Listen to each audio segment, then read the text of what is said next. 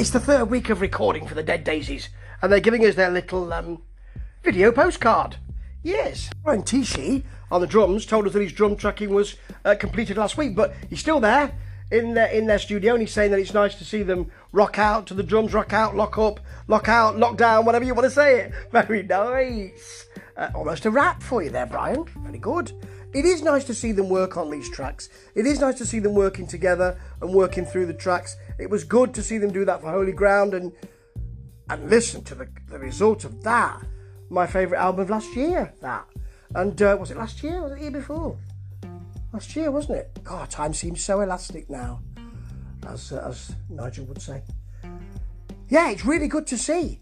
So let's see what they're doing this time. Well, this is Doug doing his guitars in West Hollywood, and I mean, you just get snatches of stuff that you think, my word, I can't wait to hear that.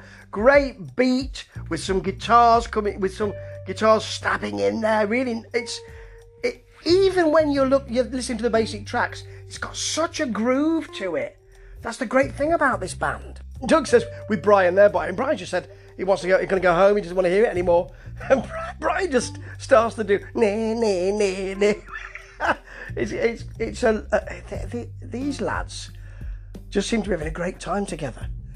And why not? They know the music's good. Five days, bunch of songs, pretty much wrapped up. Next week, Glenn's coming in doing his stuff for the bass, and we see um, Doug getting into his car, which looks like quite a sports car. Not being a driver, I wouldn't know, but it looks like some kind of sports car, and really revving the engine so you get some smoke out there. Very rock and roll thing to do, but then he drives off really slowly because he has to get out of the car park.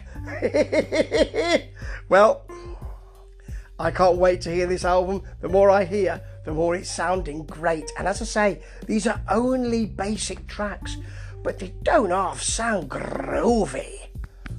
Excellent. Can't wait to see Mr. Hughes with that bass stuff, because, as he says, the basic don't lie. Ta ta.